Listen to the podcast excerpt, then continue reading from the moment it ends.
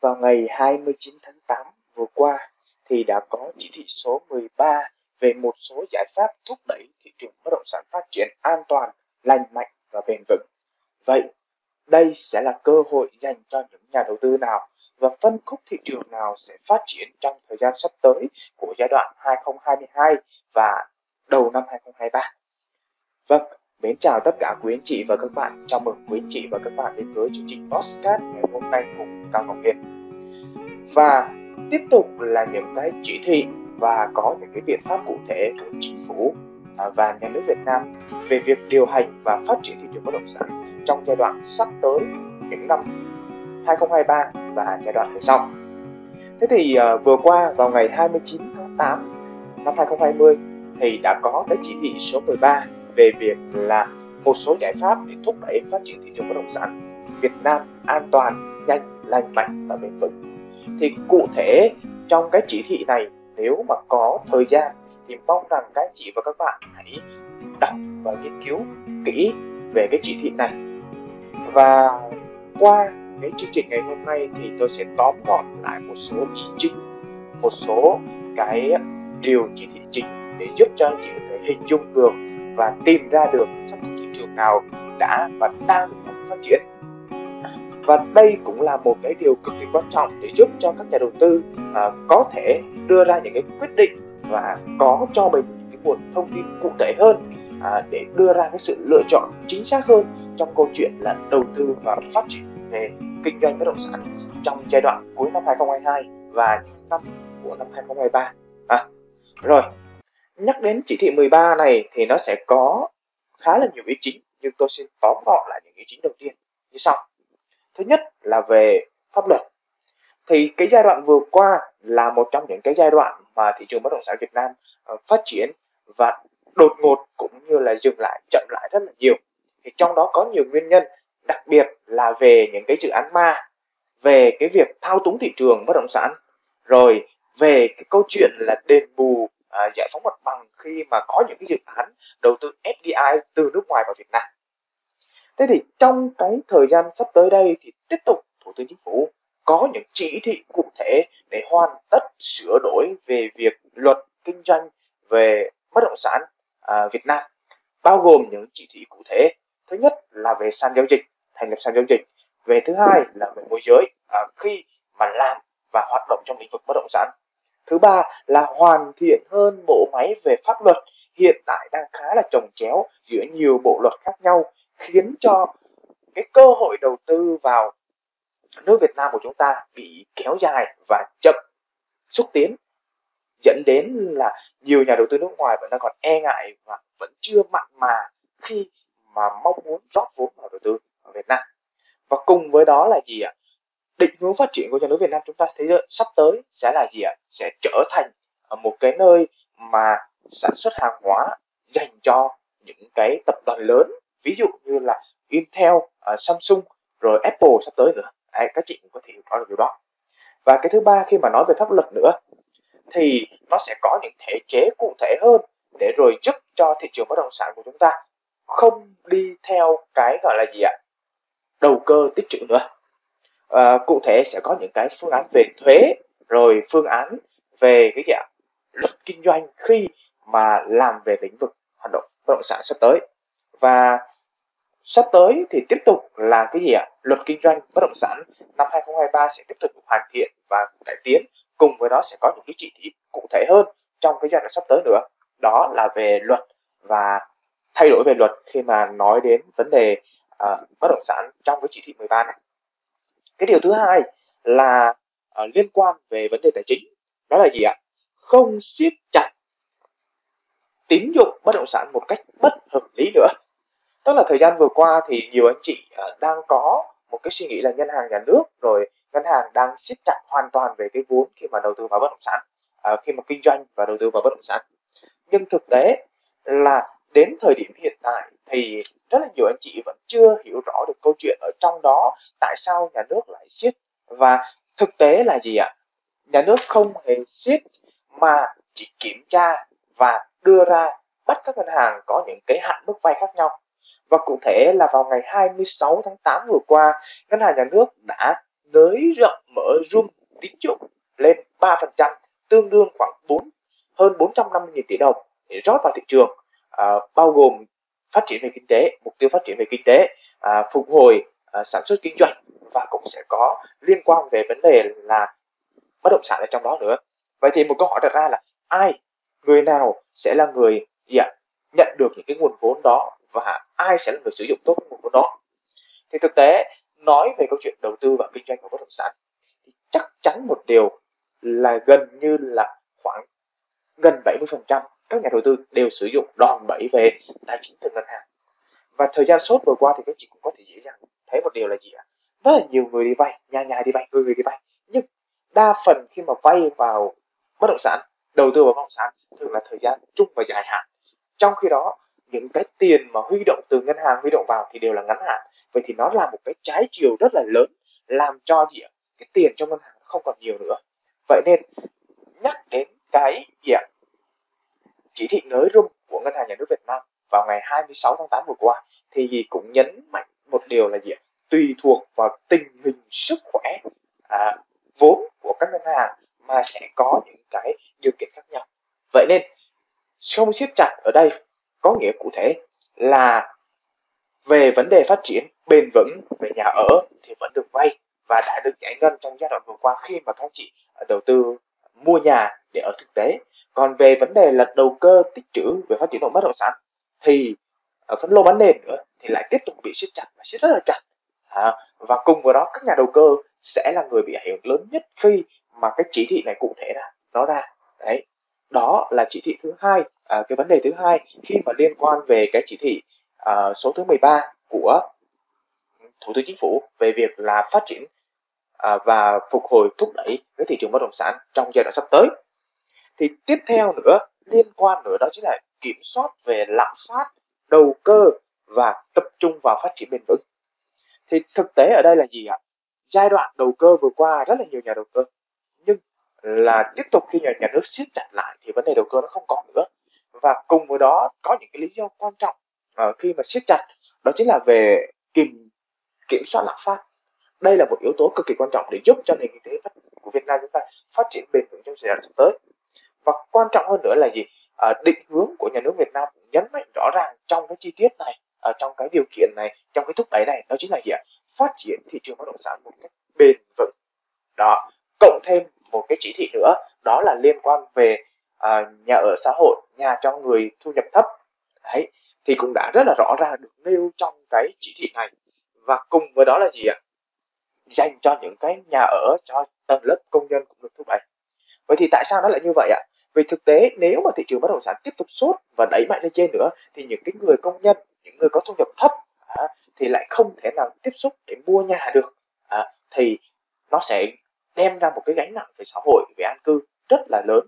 Vậy nên tiếp tục đây là một trong những cái định hướng cụ thể nhất rõ ràng nhất trong cái chỉ thị 13 này để hình thành và phát triển thị trường bất động sản một cách ổn định và bền vững hơn. Và các chị cũng có thể ví dụ thấy được một điều là gì ạ? Công ty à, Bắc à, Phạm Nhật Vượng vừa qua cũng đã gì ạ? Bắt đầu bước chân vào cái thị trường à, bất động sản là nhà ở xã hội. Một trong những cái món gọi là gì ạ? Món ăn khó khăn nhất khi mà đầu tư vào bất động sản. Bởi vì khi mà nhắc đến nhà ở xã hội thì sẽ có mức lợi nhuận à cụ thể được nhà nước ban hành. Và cùng với đó là gì ạ? Nếu mà trong cái giai đoạn mà mình thực hành để làm được một cái cái nhà ở xã hội đó mà không nhanh thì rất là dễ rơi vào cái hoàn cảnh đặc biệt là khi mà kinh tế đang phát triển rồi những cái nguồn nhân lực, nguồn nguyên liệu đang thiếu như thế này thì rất là khó để có thể làm. Nhưng Vingroup vẫn làm. Tại vì sao? Đi theo đúng cái chủ trương và chính sách của nhà nước thì đó mới là cách tốt nhất để phát triển bất động sản một cách bền vững được các anh chị ạ. Rồi, đó là cái ý tiếp theo. Và cái tiếp theo nữa đó là gì ạ? Không bơm tiền để phát triển kinh tế một cách đơn thuần. Nó một cách đơn thuần như thế này các chị à, tức là ví dụ về cái gói 350.000 tỷ ở cái thời gian là cuối năm 2021 vừa qua à, chính phủ ban hành ra. Thì thực tế đây là gì chỉ giúp phục hồi và phát triển kinh tế một cách gì ạ? Nó nó có trọng tâm và nó giúp cho điều kiện kinh tế của chúng ta phát triển tốt hơn không đẩy mạnh một cách thái quá. Để rồi gì ạ? Kìm tỏa lại về cái câu chuyện lạm phát hoặc thúc đẩy về kinh tế một cách gì ạ? Nó nó đơn thuần nó không giúp cho cái người dân nhiều. Vậy cho nên là đây là những chính sách mà tôi nghĩ rằng uh, những cái chỉ thị mà nhà nước đang và đi rất là đúng hướng để giúp cho nền kinh tế của chúng ta phục hồi tốt hơn nhanh hơn và đặc biệt là giúp cho nó bền vững hơn. Đó mới là điều quan trọng. Bền vững mới là điều quan trọng cho các chị nhé. Rồi tiếp theo nữa thì nó sẽ có liên quan về uh, bộ xây dựng rồi bộ tài chính. Nó sẽ có thêm một vài ý như sau được các chị. Tiếp theo là gì ạ? Đảm bảo về an sinh xã hội đây là một trong những điều cực kỳ quan trọng khi mà chúng ta phát triển kinh tế. Đó và cũng nói về để đảm bảo về an ninh xã hội an sinh xã hội này thì được nhắc đi nhắc lại rất là nhiều lần trong những cái cái giải pháp và được cụ thể hơn trong cái chỉ thị số thứ 13 này. Vậy nên nếu mà anh chị nào cần à, có cái chỉ thị này để đọc thì à, cái gì comment dưới phần bình luận để tôi tôi sẽ gửi cho anh chị. Từ đó anh chị sẽ sẽ hiểu rõ hơn về cái cái chỉ thị này. Và đặc biệt là bản thân mình cũng phải trải nghiệm, thì lúc đó các anh chị mới hiểu rõ được là nhà nước đang có định hướng như thế nào. Còn ở đây khi mà tôi chia sẻ với quý anh chị thì nó chỉ tóm lược, tóm gọn lại và dựa trên những quan điểm cá nhân. Cho nên là nó nó mong rằng các anh chị và các bạn hãy tự mình đưa ra những cái quyết định và kiểm chứng những thông tin này cho nó xác đáng và cụ thể hơn. Rồi, tiếp theo, cái ý tiếp theo nữa là gì ạ?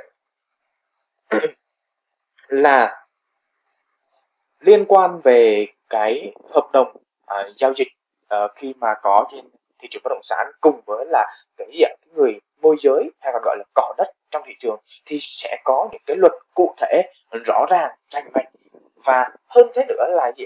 Khi mà làm được điều này thì tránh tránh được cái tình trạng là gì ạ? À, phân lô tách thền à, ờ, tách nền rồi là về cái tình trạng à, đầu cơ tích trữ rồi có thêm một số cái giải pháp khác về việc là điều chỉnh thuế thu nhập cá nhân khi mà có những cái lĩnh vực về đầu tư và kinh doanh bất động sản sẽ được áp dụng trong cái thời gian sắp tới sẽ được điều chỉnh cụ thể và sẽ tiếp tục được ghi được nhà nước ban hành và có những cái uh, chỉ thị để rồi từ đó lấy ý kiến từ nhân dân nữa. Cho nên là hy vọng các anh chị và các bạn hãy tiếp tục theo dõi để rồi chúng ta sẽ đưa ra những quyết định tốt hơn cho thị trường.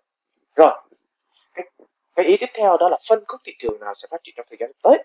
Thì nó có những cái phân khúc sau. Thứ nhất là uh, bất động sản công nghiệp. Thứ hai là nhà ở cho công nhân nhà ở xã hội nhà ở cho người thu nhập thấp. Thì đó là phân khúc sẽ được nhà nước hỗ trợ và thúc đẩy trong thời gian tới.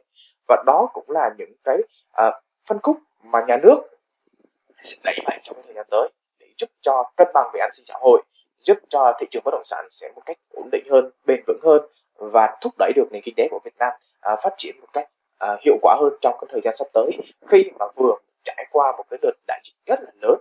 À, và cùng với đó là chứng minh một điều là hiện tại nhà nước Việt Nam chúng ta đang có những cái chính sách cực kỳ tốt khi mà gần như các nước trên thế giới đều tăng trưởng âm hoặc là lạm phát rất là cao. Cụ thể là vào tháng 7 vừa qua thì lạm phát ở Mỹ đã hơn 8% rồi các anh chị.